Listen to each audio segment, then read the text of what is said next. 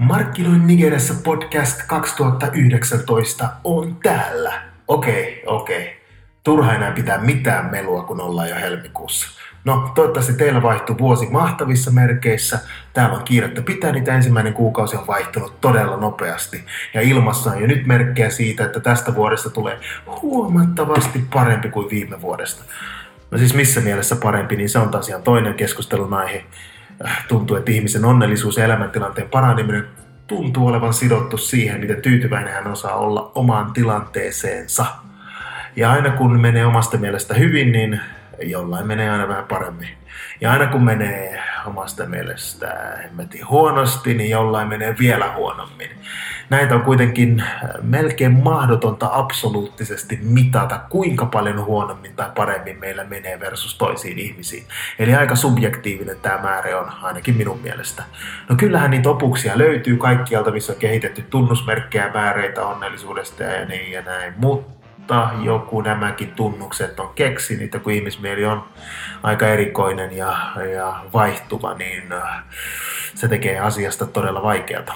Pitäisikö tästä lähtien, kun toivottaa hyvää uutta vuotta, niin vaan toivottaa, että toivottavasti osaat tänä vuonna olla tyytyväisempi elämääsi kuin viime vuonna.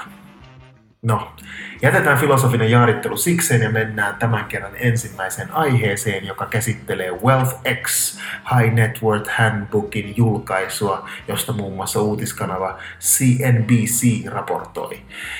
Tässä julkaisussa kerrotaan, kuinka Nigeria, kuulitte oikein, kuinka Nigeria on maailman koviten kasvava dollarimiljonäärien kehto tällä hetkellä. No tätähän voi katsoa monelta kannalta, ainakin yksi asia on aina otettava huomioon tämän kaltaisissa selvityksissä, ja se on lähtötilanne. Nigeriahan on verrannollisesti iso maa, eli 185-190 miljoonaa ihmistä, riippuen vähän kuka laskee.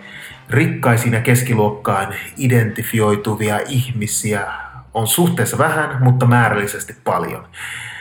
Nigerian on myös vallannut startup- ja yrittämiseen liittyvä puumi. Ja vaikka valuaatiot eivät ole samaa luokkaa kuin Jenkeissä tai Euroopassa tai jopa Aasiassa, niin tiedän ainakin henkilökohtaisesti 4-5 nuorekon yrityksen omistavaa ihmistä, jotka on siirtynyt miljonäärikerhoon yleensä ulkopuolisen sijoittajan validoiman yrityksen arvon myötä.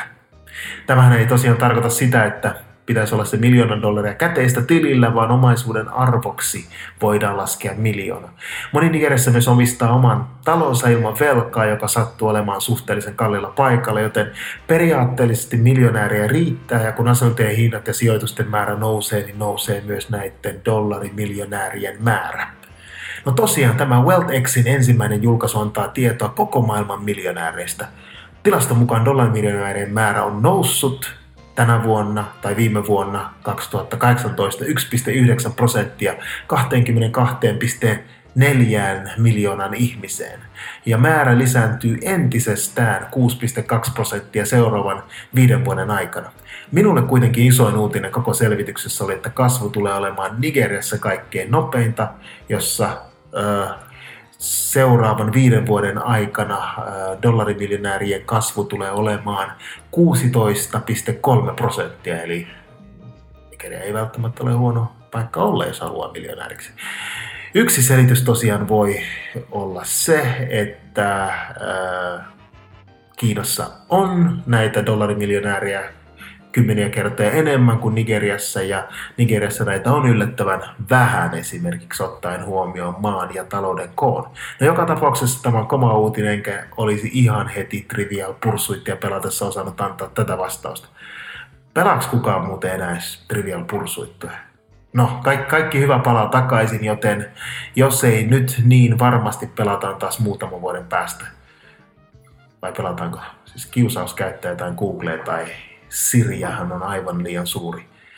Voi niitä aikoja, kun piti muistaa ja tietää jotain asioita ulkoa. Ah, mahtavia aikoja, menneitä aikoja.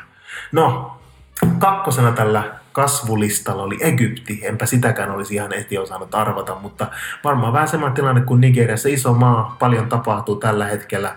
Sisämarkkinoiden koko on iso tekijä. Ei tarvitse kuin onnistua maan sisällä, niin aika hyvät mahdollisuudet on miljonääriksi. Suomessa kun on vain 5 miljoonaa plus ihmistä, niin se on ehkä vaikeampaa ja varsinkin kun on iso osa niistä savolaisia ja härmäläisiä, niin eihän niille saa myytyä mitään. Okei, okay, vitsi, vitsi, vitsi, vitsi. No kolmantena listalla tässä on Bangladesh. En oikein tiedä maasta mitään, en ole koskaan käynyt, enkä ole ihan heti välttämättä käymässä, ei ole ainakaan niin lomailupaikkojen ykköslistalla. Vaikka yksi tuttu sieltä puoliksi onkin, niin varmaan samantyylinen tilanne myöskin. Siellä ei ole kovin helppo ulkomaalaisen kuulemma tehdä bisnestä ja jättää enemmän pelivaraa bangladesilaisille, mutta sama siis varmaan pätee Nigeriaakin.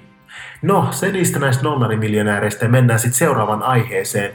Ja toinen aihe on presidenttipeli, asiaan, joka on täällä kaikkien huulilla, koska vaaleihin on aikaa vain hieman yli viikko. Se tuntuu olevan kahden kauppaa, eli ensimmäistä pressakauttaan lopetteleva eksotilaskenraali Puhari ja aikaisemmin varapresidenttinä toimineen Atikun kaksi kamppailuun, kun musketeerit konsanaan. Näistä kahdesta kansa yrittää viikon päästä valita pienemmän pahan. Buhari on itsepäisyydellään ja valikoituneella korruptiotaistelulla ajanut maan talouden aika huonoon jamaan.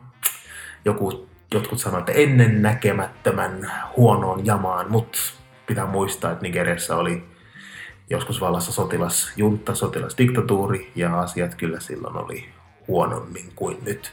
No Atiku taas ymmärtää rahan päälle pääasiassa, kuinka sitä laitetaan omaan taskuun, mutta puhuu nyt pehmeästi siitä, että vihdoin olisi tarkoitus antaa takaisin tälle Nigerialle, joka on äh, lainausmerkeissä niin avokätisesti hänelle antanut hyvää.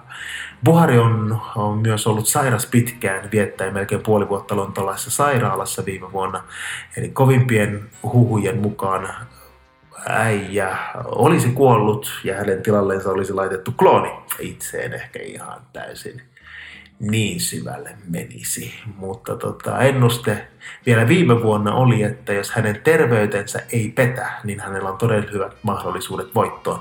Mutta täytyy myöntää, että Atikun kampanja on purrut todella hyvin ja ennusteet ovat kääntyneet.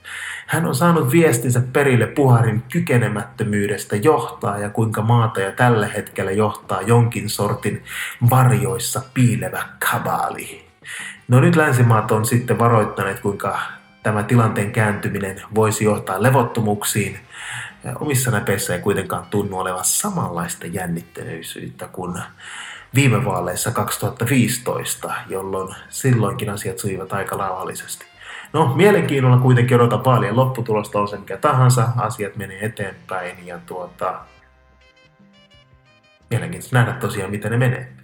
No, tässä tämä tällä kertaa. Katsellaan pian taas uudestaan. Markkinoin Nigeressä podcast. Moi! thank you